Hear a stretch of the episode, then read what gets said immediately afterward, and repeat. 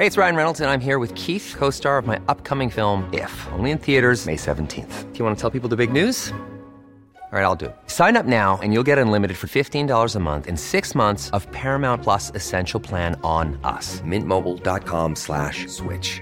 Upfront payment of $45 equivalent to $15 per month. Unlimited over 40 gigabytes per month. Face lower speeds. Videos at 480p. Active Mint customers by 531.24 get six months of Paramount Plus Essential Plan. Auto renews after six months. Offer ends May 31st, 2024. Separate Paramount Plus registration required. Terms and conditions apply if rated PG. Ryan Reynolds here from Mint Mobile. With the price of just about everything going up during inflation, we thought we'd bring our prices down. So to help us, we brought in a reverse auctioneer, which is apparently a thing. Mint Mobile unlimited premium wireless. Ready to get 30, 30, bit to get 30, bit to get 20, 20, 20, bit to get 20, 20, bit to get 15, 15, 15, 15 just 15 bucks a month. So, Give it a try at mintmobile.com slash switch. $45 upfront for three months plus taxes and fees. Promote for new customers for limited time. Unlimited more than 40 gigabytes per month. Slows. Full terms at mintmobile.com. Everyone knows therapy is great for solving problems, but getting therapy has its own problems too, like finding the right therapist, fitting into their schedule, and of course, the cost. Well, BetterHelp can solve those problems. It's totally online and built around your schedule. It's surprisingly affordable too.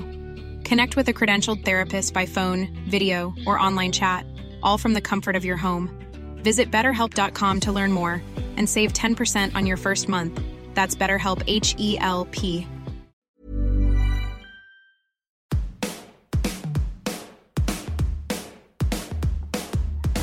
Hello, and welcome to The Shift, the podcast that aims to tell the no holds barred truth about being a woman post 40. Created and hosted by me, writer and broadcaster Sam Baker. I first met today's guest, Canadian singer songwriter Martha Wainwright, when I interviewed her in Glasgow a few weeks ago. We got talking about the nuts and bolts of midlife in the green room, and I was thrilled when she agreed to continue the conversation on The Shift.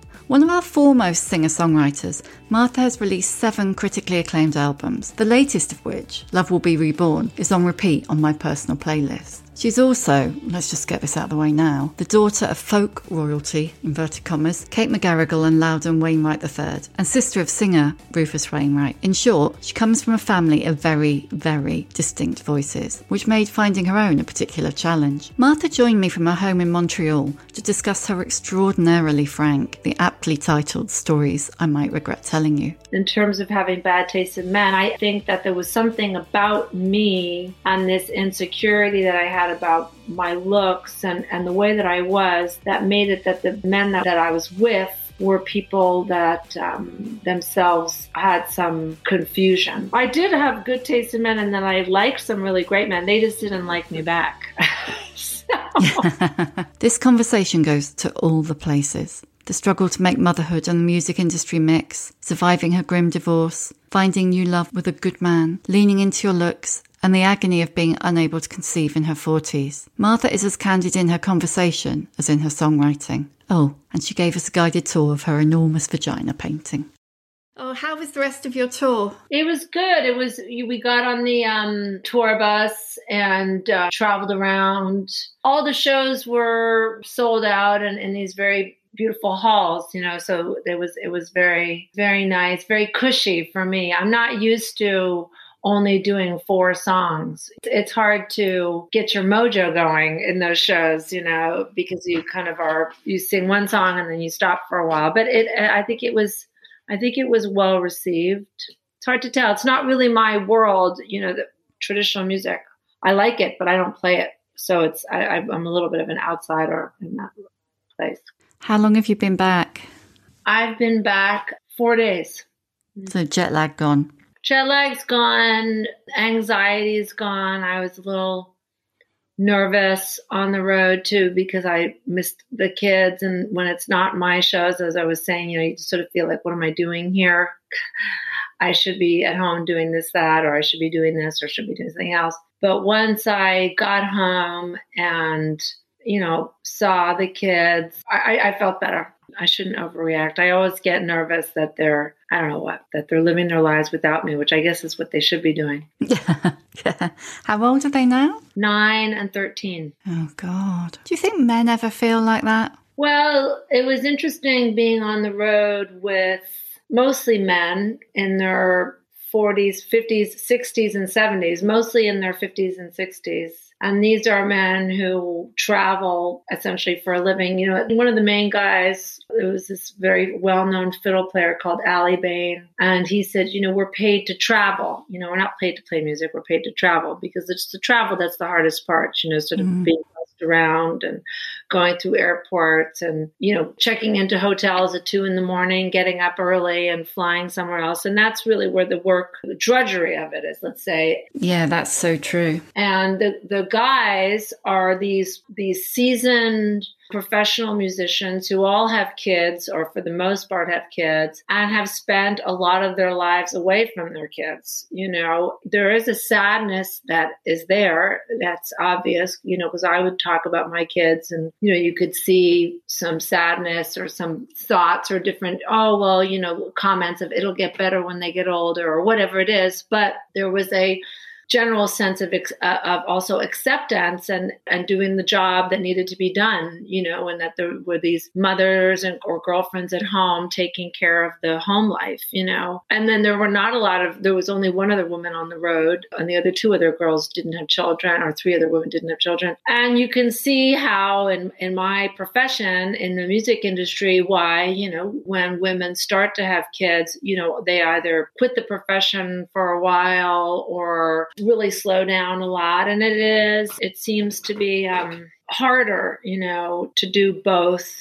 in any real way and so a choice is made a, choice is made that i don't think i haven't seen fathers make. I'm sure there are some musician fathers who have made the decision not to continue in music but um, you know obviously i haven't met them because they're at home. You know they're not on the road. So. i saw a cartoon it was a new yorker cartoon and it was kind of a guy and a woman and they both had a picture of their kids on their desk. There's somebody leaning over the guy's shoulder going oh are these your kids? How cute and then there's that same person leaning over the woman's shoulder going, Oh, are these your kids? Who's looking after them? Well, um, and it's just like yeah, no, it's definitely a social pressure too. You know, I mean, uh, one of the, I found myself this last tour, you know, really feeling uh, racked with guilt and anxiety and sort of life decision making. Like, what, what, what have I done? You know, what am I doing? How could I allow this to happen? These two children are alone. Of course, they're not alone. They're with their dad and they're getting on with their lives. It was like I definitely fell into this depression of anxiety of you know, fundamental life choices that I had somehow made a mistake. And then, of course, when I got home back to Canada, and saw them and they put their arms around me and we had a few hours or 24 hours to sort of reacclimatize they were absolutely fine you know and i hadn't jeopardized my relationship with them. So it was a pressure that i had put on myself you know too much. And um, it was over the top you know uh, definitely. And who's taking care of them? You know, you know, in my situation, it's it's personal situation. It's difficult. I I wish I had a better relationship with their father because I think it would be easier to travel even as divorced people because I could contact them more easily, or there would just be a little bit more of a friendly back and forth. But that's not the way it is. Uh, so I have to go and make money and come home and and put really literally the food on the table and I guess I'm proud of that more than anything. Once I get back and the, the, the children are okay, because of course their, their dad is doing a perfectly okay job, fine job. And they're, they're going to be okay when I'm gone and the schoolwork is is half done, but we can fix that. and then the food gets the table, and I give them the gifts that I bought them, and then I guess I'm really more than anything very proud of myself and really happy to have had the opportunity to have the job that I do and come home and then go back out again. You know. Yeah, it shouldn't be so hard, should it, in 2023 to be a mother and have a. I mean, I know your career isn't an ordinary career, it's not nine to five or anything, but, but it shouldn't be so tough. No, it shouldn't be, and there shouldn't be as as much sort of questioning, um, constant sort of obsessive questioning of have I made the right choice? Did I abandon my career? Did I abandon my children? Did I do you know how do I get back into it? You know, mm. like there's a lot of time spent, you know, thinking about things that are that are sort of impossible to answer. On this last tour, I, I was walking a lot because I had a lot of free time and I've always walked a lot, you know, when I was younger and I would be walking through Glasgow, you know, Kelvin Park or somewhere. You know, I was thinking about songwriting. I was thinking about men. I was thinking about the great fun night that I had the night before. I was going to the galleries. I was meeting people in the pubs. You know, I was like living my life in the present. And now it would seem that when I do have free time and I'm on the road and I'm walking, I'm fretting about the decisions that I've made, you know, and if they, were the right decisions and looking at myself going, you know, is this good enough? Is this what you should be doing? What can you be doing better? What is and it does relate to to work and home life and the balance of that you know and it seems um, you know i missed i guess i missed just walking through the botanical gardens and looking at the flowers rather than saying okay well i have 10 minutes and then i'll go back and maybe have an opportunity to have a quick FaceTime or something. You know, I don't know. It just seems like it's it's taken over mm. the thought process. Is that motherhood or is that age that's done that? I guess both. Motherhood has made it that you think less about yourself and more about other people. You know, that's what's filling up your mind is, you know, oh, there's there's a, a test coming up. I wonder if he's ready or, you know, the week they have the soccer thing. You know, it does it takes up a lot of space in your mind. And when you're looking at stores, you're looking for not jackets for yourself, but you know, trainers for the kids or whatever. Um, yeah. so there's an aspect of the, the motherhood aspect of that. But I guess also age also fills up your head with different responsibilities you know, should I, can I afford to take out another mortgage? And if I do this trip, will that cost me to, you know, w- whatever those concerns are. I luckily have the opportunity to, you know, sort of scratch out a lot of those feelings when I do get to get up in front of an audience with the guitar and be seen in a way that is, I wouldn't call it glamorous in my situation, but something that is a little bit um, magical and, and theatrical and performance driven that does sort of free up those more mundane thoughts about others and, and does make it more ego driven, which of course is completely essential essential for for me to have confidence to to keep doing it. Yeah, is it that you're more able to live in the moment when you're on the stage and performing because you have to put yourself out there and you have to put everything else to I, one I side? Absolutely that. You have to put it yourself uh, everything else to one side. You have to make the best of the situation because oftentimes, and you know, you might be grappling with a lot of uh, conflicting and difficult emotions. Oh, the hall is not full, or oh, you know, my voice is not that great today or oh you know i just came from having a bad you know conversation with with some lawyers. I need to you know and you have to sort of push back and away from a lot of a lot of things that would make you not want to get up on stage and and be strong and and um and seem like you're in control and that you're you're steering the ship. And and it's a way to escape a lot of those negative, fearful feelings and try and find the stronger feeling that and, and project that, which of course is what the audience wants to see from you. They don't want to see you falling apart and sort of stumbling through your own emotional problems. You know, they've they've paid a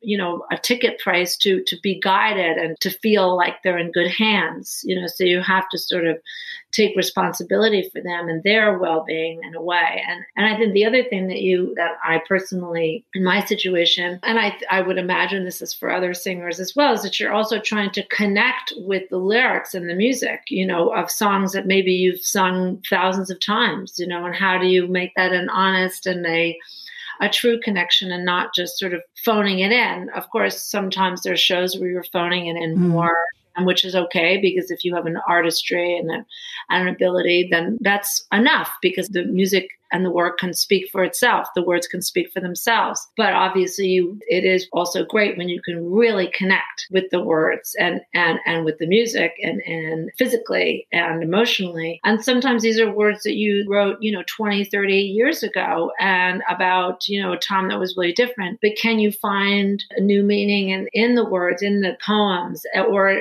does a line take on a new meaning and then the song can sort of evolve and that's what i have found to be the most rewarding experience because oftentimes i'm playing by myself solo a lot of the some of the same songs that i've done for years and how to keep doing it in a way where i feel connected. And that's where i where the best songs that i've written have not let me down. When you're standing up there on your own is it exposing? Absolutely. You know um fully you know uh, uh, physically you know i feel like you know there's eyes on my face and my body. In a way i would feel less comfortable in another kind of situation. So sometimes i'll let myself be on stage in things that are very exposed because i feel that that's the place to do that you know whereas if i walked into a dinner party or into an office meeting i don't have that many of those but i have them sometimes with something where yeah, lucky. you, you can see my nipples or whatever, that would make me feel uncomfortable. Whereas if I'm on stage and I'm wearing something where you can see my nipples, I don't, I, if I, as long as I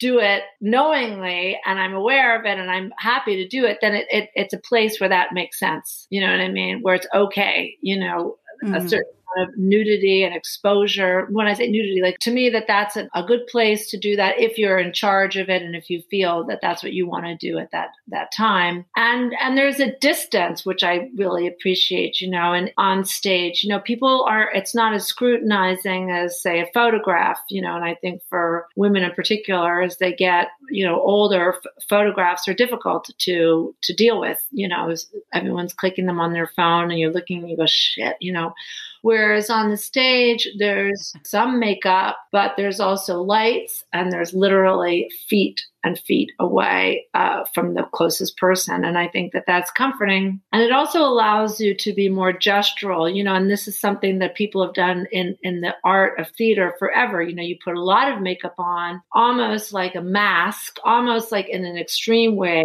so that, you know, the person in the back row can see you or the smallest expression that you make can, can express the feeling. Um, and that I think is a great way to be.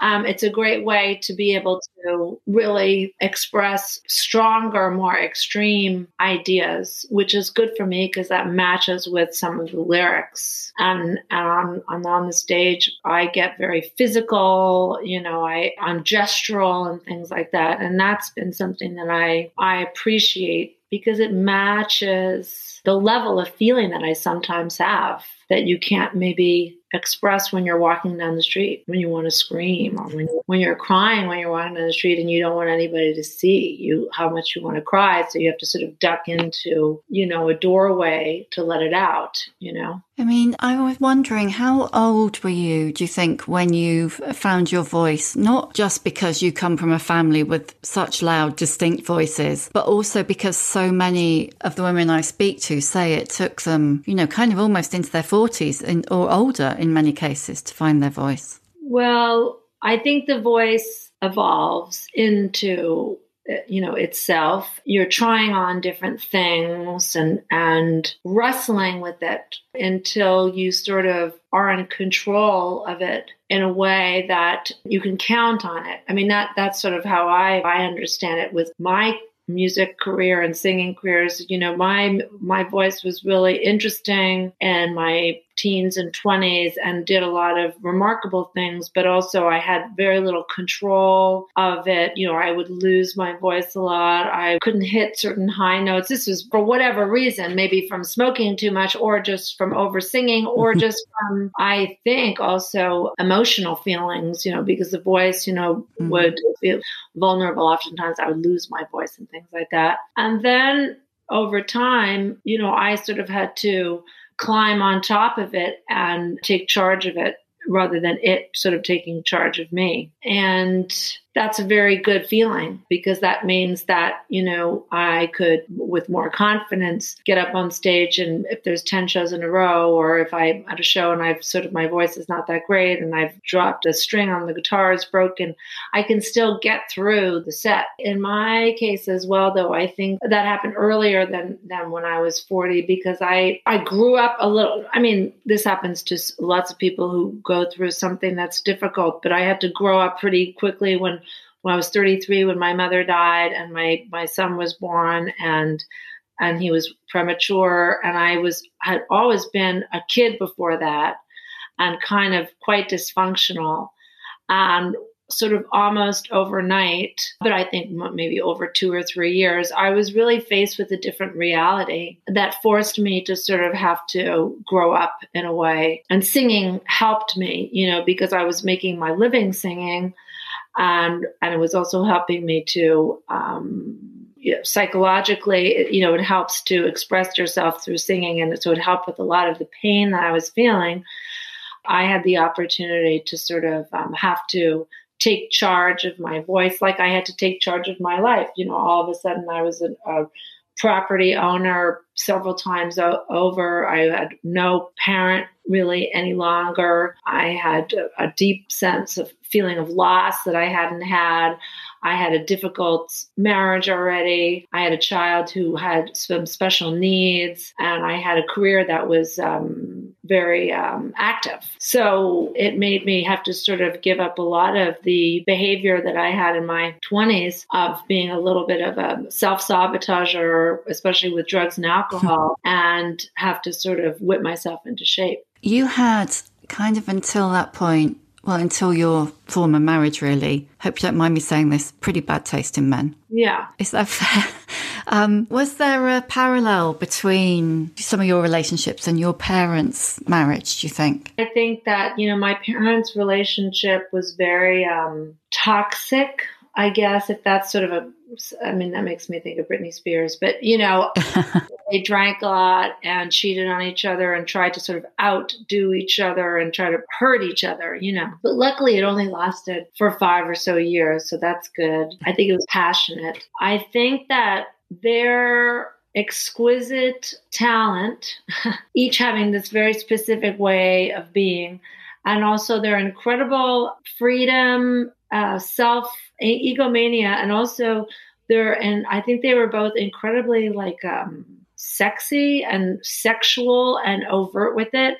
I think that that really made me feel weird, and, and I didn't know that you know, I think it was like really overwhelming. And I think also because I had to witness a certain amount of it and it was kind of extreme. And I feel bad saying this because I think that everybody should be able to express their madness and their sexuality and their brilliance, you know, without having to um, hide it. But I think that I was really like kind of uh, aware of it so that by the time I started to, you know, by the time I reached puberty and was starting to I didn't feel as attractive as my parents, you know. And I think that um, in terms of having bad taste in men, I think that there was something about me and this insecurity that I had about my looks and, and the way that I was that made it that the men that, that I was with were people that um, themselves had some confusion about relationships and women. And I don't know if they have abandonment issues or whatever, but there does seem to be this pattern of some of the men that I was with that they were secretive and then went on to have very kind of odd and disturbing relationships with women, whether it's prostitutes or, you know, just so there's something there. Mm. I did have good taste in men, and then I liked some really great men. They just didn't like me back. so, so in the, in the same way, they were my friends, but they didn't want to be my boyfriend or whatever. And also, you know, I liked men that that were, you know, um, unattainable and difficult. But yeah, I think also men that had a kind of a twisted thing with women. In the book, it's really noticeable. You give yourself such a hard time about your looks. Mm. Like, and you kind of use the word handsome a lot pejoratively. Yeah. Um, and your d- delightful brother saying he's never seen anyone who's so beautiful and so ugly at the same time. It's like, thanks so much, brother. Well, that's what brothers are for, isn't it? To well, be I like think, that. But yeah, when he said that, it, it, you know, unfortunately, it rang true because I think it, it spoke to my own conflict about myself of, you know, having this really strong belief in myself and in, in every way, including the way that I look, and then this deep, deep feeling of worthlessness. Has that changed any as you've got older? Well, you know, it's it's sad to say, not sad to say, but I, at 40, 39, I, you know, started my divorce proceedings. And although it was the hardest and scariest time ever, it was very, very bad. And it was, you know, lawyers and it was really fucked up. I was better looking than I, I had ever been, or at least that's what people would say. You know, I was better looking than I, when I was in my 20s. Mm-hmm. I was thinner, my face looked a certain way, or my hair, or whatever. That that seemed to be more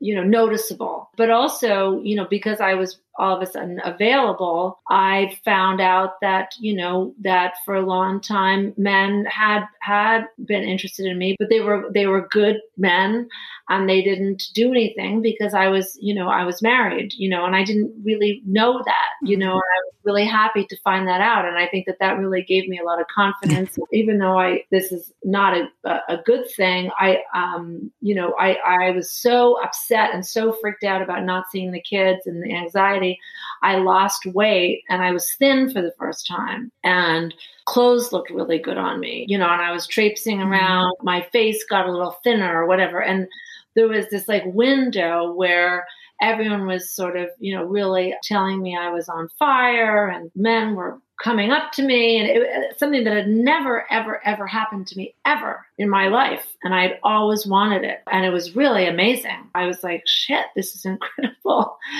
you know? And i met somebody two years after i was separated and we fell madly in love and still are and i had this most incredible relationship with the man that i had like one i had never had that was honest and good and also and very very sexual in a way that i had never felt comfortable you know? So it was really really incredible mm. know really incredible. And this was like 42 43 and and then i thought hey here's this guy that i really like and we love each other and we're having sex all the time and maybe i would i i would like to have a baby with him. And um you know obviously i had to think about that because you know i have two kids but they my two boys really love Nico, my partner, and there seemed to be a lot of trust there and a lot of, you know, love overall. So I thought, and then I we started trying naturally, and it didn't work. You know, we tried for two plus years. You know, mm. and it work. I was 43, 44 years old. You know, he's in his 50s. You know, the chances are next to nil. You know, and trust me, I spent a lot of time looking it up. And so that was, you know, understandable. You know, it wasn't tragic. He has two children from a previous marriage who are that are now in their 20s. I have two kids. You know, it's okay. You know, we're okay you know, whatever. You just get disappointed every time the period, your period comes, and you're like, well, that's too bad, you know. But but it was oh okay. But it, it, but I I definitely my mind played tricks on me. You know, I took a lot of pregnancy tests thinking I was pregnant when I wasn't. and then I would say that just in the last year, you know, once it's sort of accepting that, now I'm 46 accepted that, you know, I feel that some of the confidence and, and the, the feelings that I had in my early 40s, right, you know, of feeling like I'm look better than ever, that's fading. And, and it scares me because it felt so good at that moment, you know, to be free of a difficult marriage, looking better supposedly than ever, meeting somebody, you know, and now, you know, that so the honeymoon of that is fading, you know, and um, I guess in recent, you know, months and maybe last year, you know, I'm feeling a little more. Um, in my profession, people get work or don't get work, you know, on their faces and things like that. So you think about that. But I'm a folk musician, so I can't. it wouldn't make any sense, you know.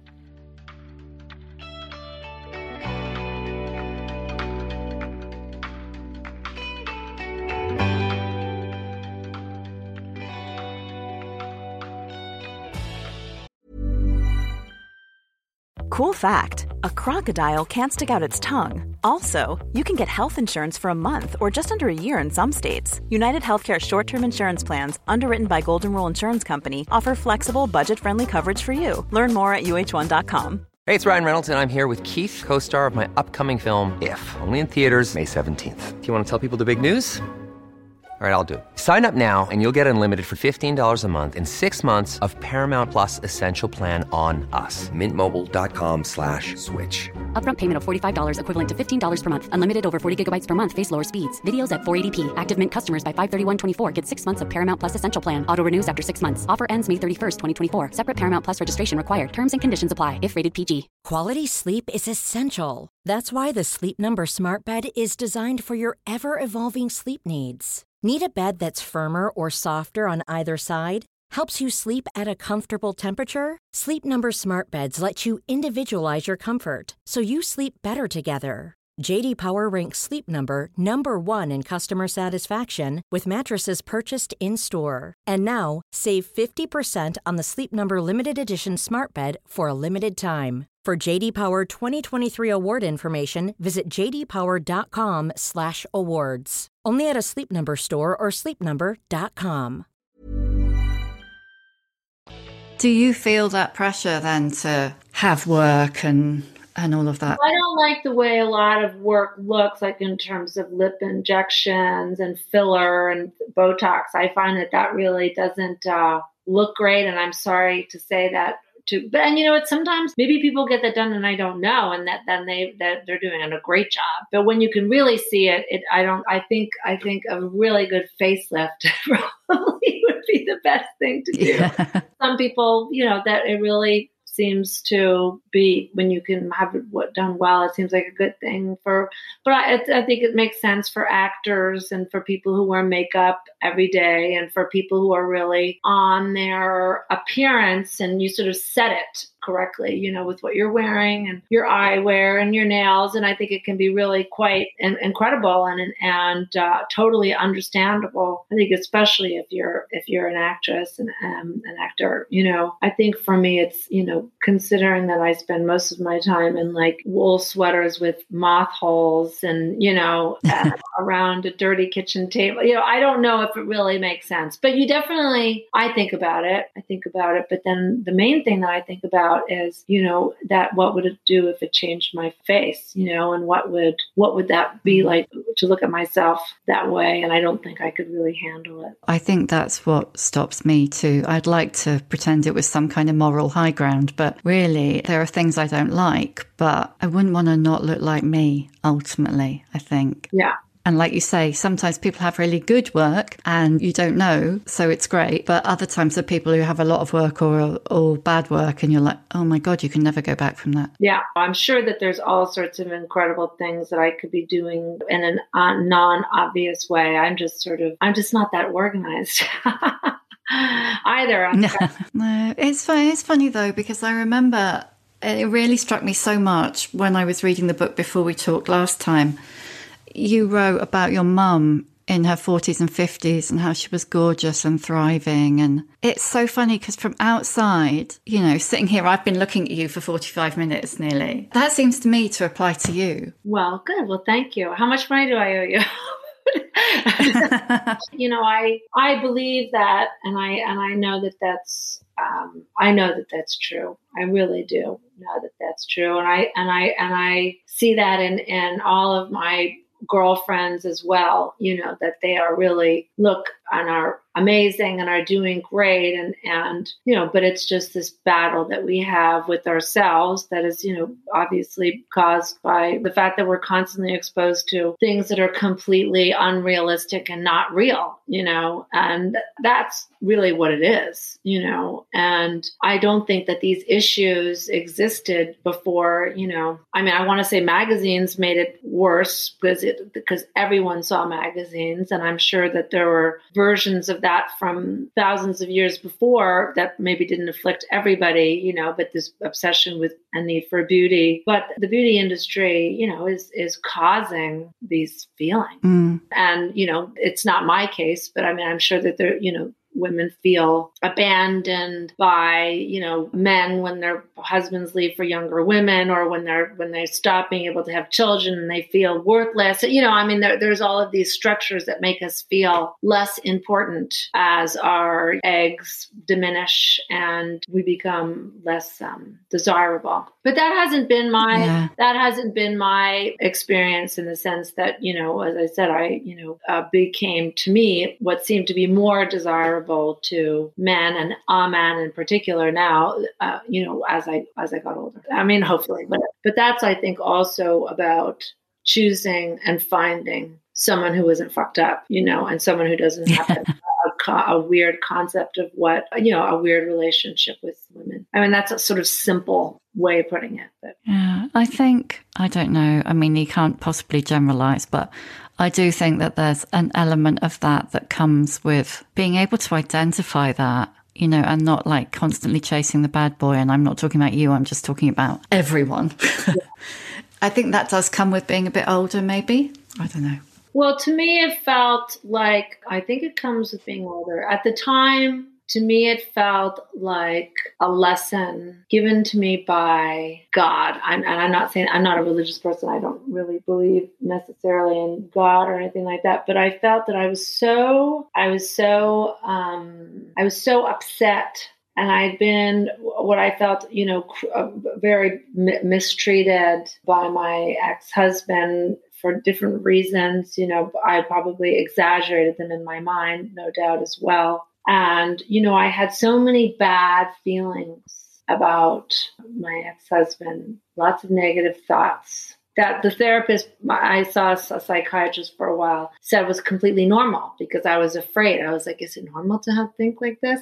And there, and and and the therapist said, "Absolutely." You know, of course it is. It's you know, you're human and it's not abnormal. I was afraid that I had these dark feelings of revenge, of wanting to, you know, wishing he would just go away, kind of thing. You know, all of these strange feelings that are really painful to have in your heart and in your mind. It's really painful to carry that around. and It really hurts, you know. So instead of Brad being hurt or hit by a bus or whatever it was that I was hoping, you know, Nico, this other person came along and was like, okay, instead of hate, fighting bad with bad, I have the possibility of fighting bad with love.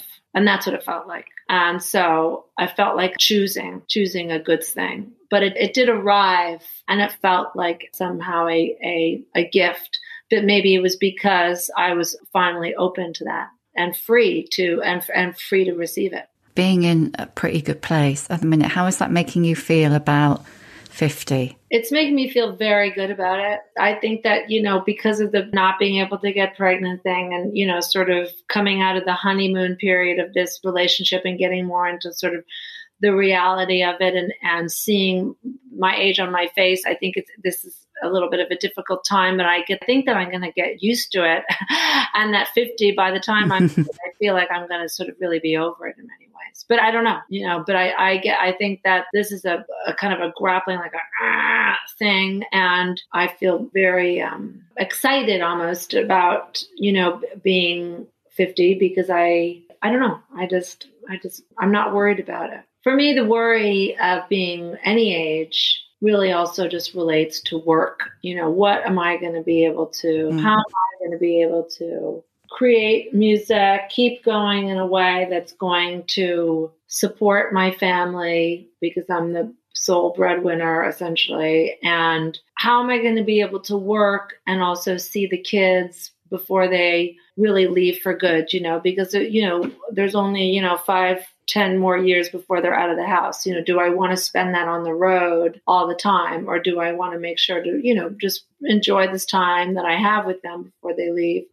And also to help them you know to help them make good decisions and get through school and you know and get through some things that i think are going to be really difficult some emotional things that i think are going to be difficult that i already sort of see coming up. And of course, there'll be the surprises that I know nothing about. That's my, you know, how am I going to be able to do it all, basically? Sort of going back to where we started about how, how does one have a music career and, and have kids, be on the road and have kids. And I think that that's going to continue to be a conflict because the, my work requires travel and it requires a certain amount of selfishness a certain amount of honesty. Uh, that's a little bit, you know, dangerous in a way. But I think that fundamentally, I'm convinced is a good message for the kids, my kids. I think it's really important for my two boys in particular to see their mother up on stage speaking. Mm. Singing, you know, openly, being exposed emotionally, and being able to command a room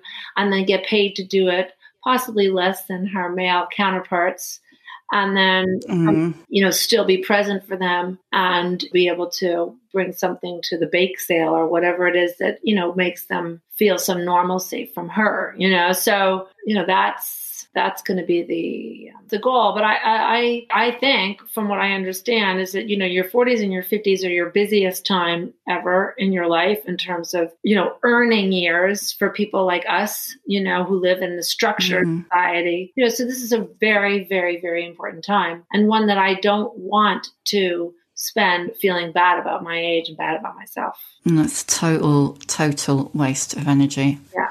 How is it raising boys? Do you think there are specific issues? Well, in my case, it's everybody's situation is different. You know, my situation is a little loaded because, you know, I'm in conflict with their dad and their dad is very powerful and he has a very strong power over them because, you know, they, they see them themselves in him as a man, you know, so they're mm. connected in that way. He's the example, right, that they're following. I feel, you know, I feel like, I feel like, um, I feel sorry for myself. I feel um, less equipped. I feel like I'm on the outside of a club that I can't get into. And that is silly because there's something I can do about that. And so that I had to get over. And, you know, also people always say to me, oh, don't worry, Martha, you know, boys love their mamas, you know, they'll always come back to their mama they'll always come back to their mama and all that stuff. Uh, but i want to be prepared if they won't you know because they're going to make a decision soon ish you know they'll be able to make that decision. Mm. they might want to choose the house where you know they don't have to do their homework as much and there's pizza and there's video games and it's messy. You know like i feel like i have to brace myself to um, accept that and to uh, let it go. That expression has been stolen by Disney, but um, or Pixar, or whatever. you know, I just came home two days ago, and I was really, really happy for their uh, affection from the boys to moms, you know, and now they're a little bit older. So I don't, you know, we don't take baths together anymore like that because one of them has hit puberty and the other one is close behind. So it's a different type of affection. And I do feel like I, I really missed it and I really need it. But I also really understand that I need to help them to be equipped to do things without me. And that's the best thing that I can give them. Mm. And the best thing I can also give them, or that Nico and I can give them, is that they could see a positive relationship between two adults. That's we have to show them so that they have that example because they have the other example between their two parents that don't get along and divorce and they still talk about it and they're still really affected by it. So I'm trying to make sure that they know that there are there's other ways of being with your partner and that, you know, of, of respecting and, and kindness. And that's the message that I think we need to give them. I need to give them. And the fact that they are boys, you know, one my youngest son really loves hip hop music because he's really into hip hop culture and black culture. He loves basketball. He wants to be a basketball player. And um, I let him listen to hip hop music. I don't really care about swear words or anything like that. I just like my whole thing is like, look, if, if the whole thing is about bitches and bitch this and bitch that, and it's about, you know, shooting people up and it, it's anti women, I don't want, you know, that's what I don't want to see, you know, and the same thing for my eldest son who's now, you know, talking about girls and talking about them in a way that's she's not pretty or she's sexy or she's not sexy or she's got to do this or she, you know, that's just always the big red lights. Mm. Constantly trying to remind them that um, girls can do everything that boys can do and you can't treat them that way. And it's gotten better, but he seems to really understood. My, my eldest son had this thing like two years ago, and he was obsessed with the fact that, you know, if you say something bad about a girl, that it's misogynistic, but if you say something bad about a boy, that there isn't really an equivalent, you know? And I was like, well, no, there isn't an equivalent because girls and women, you know, have been uh, repressed and put down for years. They are the under society. So, no, there was no. Mm. And that really disturbed him and it made him angry. But I think that he's really coming to understand also why that is, you know, and I think that he's getting it and he's becoming more sensitive to girls and, and being more careful, which is good. So it's just with the boys, I think it's just about being being careful to make sure that they know not to abuse people with their power because also my boys are big. They're big guys. Don't hurt people. Don't force anybody into doing something they don't want to do. Make sure that you're not being forced into doing something that you don't want to do. Mm. I've been trying not to be distracted by is that a kangaroo over your shoulder? yes. There's a lot of arbitrary things in here. It's a really interesting room. So often it's like mine, you get just like a, a door my giant vagina painting. Look at that. Oh, brilliant. this is an artist who's pretty well known. Her name is Joan Snyder, and it's it's big. It's like five by ten feet, and that's obviously a big vagina in the middle of it. And it's lyrics from my mother's song "Tell My Sister," um, which is about a miscarriage. And um, when I saw the painting, I thought, oh, this is such an incredible painting. And it was painted by her when she was listening to me singing the song. And, um, you know, it has wow. her mother, all of these sort of very, it's a very feminist painting, but I really wanted it. So over five plus years, I did a payment plan and she was able to sell it to me for a little bit less like we didn't go through the gallery. So it was a really big deal for me to finally be able to hang it in my house. Oh it feels like it had your name on literally. Yeah, it says martha wayne right there. So yeah.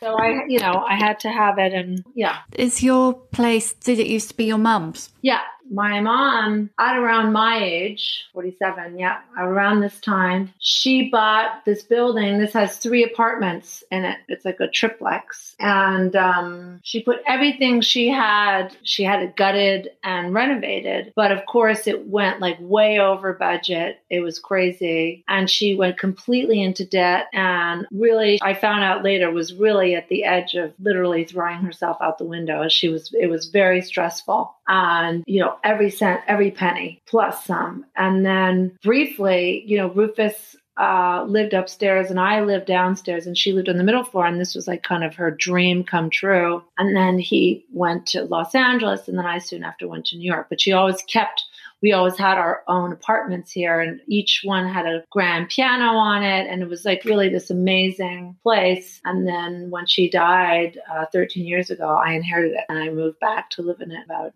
nine years ago. So as i've now been here almost 10 years you know there are fewer and fewer pictures of her less and less of her clothes. It was at first a little bit of a museum to her and it was a little bit overwhelming but slowly i've been able to sort of move stuff out and into our archive or into storage spaces or just throwing stuff out to, um, you know, make space for me and my kids, you know, and my kids will be able to have their own apartments and which is good because you know, I could still make sure that they are, you know, washing. yeah. So it's very meaningful because they never got to meet their grandmother, but you know, this was a gift that she gave us and that she she literally it almost killed her and she put everything into it and then of course 25 whatever years later, you know, it's worth a lot of money and she, you know, it was an incredible thing to inherit and and it was completely the right thing to do, you know, and it was really amazing. You talk in the book a lot about, well, not a lot, but you talk about maybe not belonging or feeling like an outsider and not necessarily knowing what home is. Does this house feel like home now? This house feels like home, definitely. And I think that it's really important to to make it feel like home because I've never, you know, I think that the kids have two homes between here and their dad's. And there is a part of me that would like to move back to New York. And I think about it. I think about how could we get back there because it would be good for work, because, you know, things like that. But I think for the time, I think it's for now, it really needs to be home, mainly for the kids and maybe for myself. Mm. Right, I'm going to ask you the questions I always ask at the end. Okay. What's your emotional age? Wow, what a great question. Well, today I'm I feel like uh, it's a great day. I'm very happy today. I'm very happy with where where I am. I'm happy to be home. I'm happy to see the kids. I'm happy to have made some money on the road. I'm happy to be here. So I feel very happy in the age that I am. So I would have to say 46. Give us a book recommendation. So it can just be something you've always loved, or, or it can be something new. Well, There's a great Canadian uh, uh, female writer named Heather O'Neill that I remember when I started out doing shows, and she was a poetess. We've been sort of paralleling each other for years and she writes books that are set in Montreal, but generally set in uh, you know in the past. And she's incredibly uh, good and very descriptive. And one of her last books is called "When We Lost Our Heads," and it's a really great book. Oh, I have to check her out. What advice would you give younger women? Don't listen to advice. no. Yeah. That's. listen to your gut. Did you? Um, not always, no, but I try to. Um, who's an older woman who inspired you? Inspires you? My aunt Janie, right now. That's Kate and Anna's sister. She's older. She's sick. She's in the hospital, but she's battling cancer. But she's really has a very strong will to live, and she is rock solid and um, a powerhouse. And I'm just, uh, I'm very much in awe of uh, how she's dealing with her her her illness. I mean, perhaps she's too stoic in a way, but she's you know living life to its fullest and you know doing her treatments and they're working. Although they make her really sick, she's then able to you know she has times when she can do things and she's using that time really in a great way. And she doesn't seem to have any regrets. It's very cool that she's uh, pushing this hard to stay on this earth and doing it. It's very graceful in a way. What's your superpower? I think my superpower is to be a lot of things and to be able to do a lot of different types of things, whether that's, you know, be on stage working, but also uh, be good at, you know, I like to cook. So I like to cook a lot for the kids, of being both their mother, but also their friend, of being a good friend to people as well, of being in a lot of different places and doing a lot of different types of things in, in life. And last one is how many fucks do you give? How much do I care? Is that what you mean? Yes, yes. Oh, sorry, sorry. I think, you know, the way that I see it, I care a lot, I guess. So a lot, you know, a lot. Mm, that is what I mean, yeah. Yeah. Thank you so much. Thank you. I love talking to you again. It's so Good. nice to see you. Nice to see you. Thank you for listening. You can hear a new episode of The Shift each Tuesday, wherever you get your podcasts. If you like what you hear, please do rate, review, and follow because it really does help other people find us. And if you'd like to support the shift further, please consider becoming a member of our community. Find out more at steady.media forward slash the shift.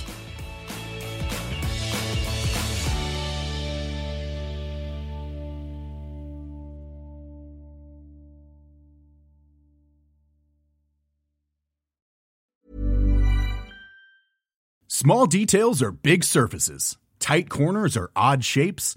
Flat, rounded, textured, or tall. Whatever your next project, there's a spray paint pattern that's just right. Because Rust new Custom Spray 5 in 1 gives you control with five different spray patterns.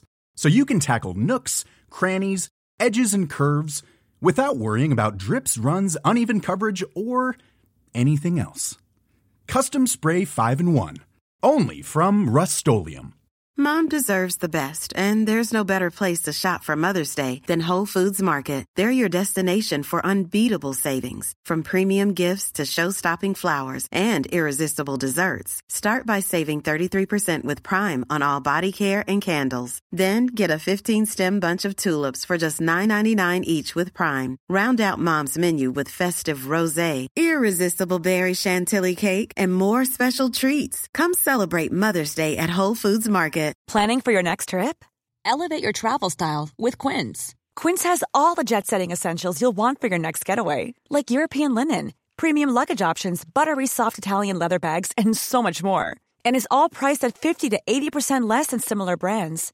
Plus, Quince only works with factories that use safe and ethical manufacturing practices. Pack your bags with high-quality essentials you'll be wearing for vacations to come with Quince. Go to quince.com slash pack for free shipping and 365-day returns. This message comes from BOF sponsor eBay. You'll know real when you get it. It'll say eBay Authenticity Guarantee. And you'll feel it. Maybe it's a head-turning handbag, a watch that says it all, jewelry that makes you look like the gem, or sneakers and streetwear so fresh every step feels fly. eBay gets it. So look for the blue check mark next to that thing you love and be confident that every inch, stitch, sole, and logo is checked by experts. With eBay Authenticity Guarantee, you can trust that feeling of real is always in reach.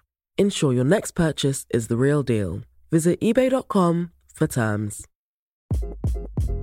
Hi, this is Craig Robinson from Ways to Win, and support for this podcast comes from Invesco QQQ, the official ETF of the NCAA. Invesco QQQ is proud to sponsor this episode, and even prouder to provide access to innovation for the last 25 years. Basketball has had innovations over the years too. We're seeing the game played in new ways every day. Learn more at Invesco.com slash QQQ. Let's rethink possibility. Invesco Distributors, Inc.